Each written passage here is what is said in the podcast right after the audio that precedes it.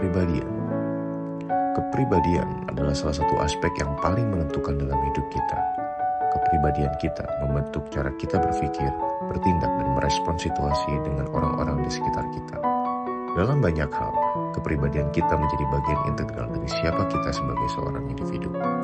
Ada banyak jenis kepribadian yang berbeda di dunia ini, dan masing-masing memiliki kelebihan dan kekurangan.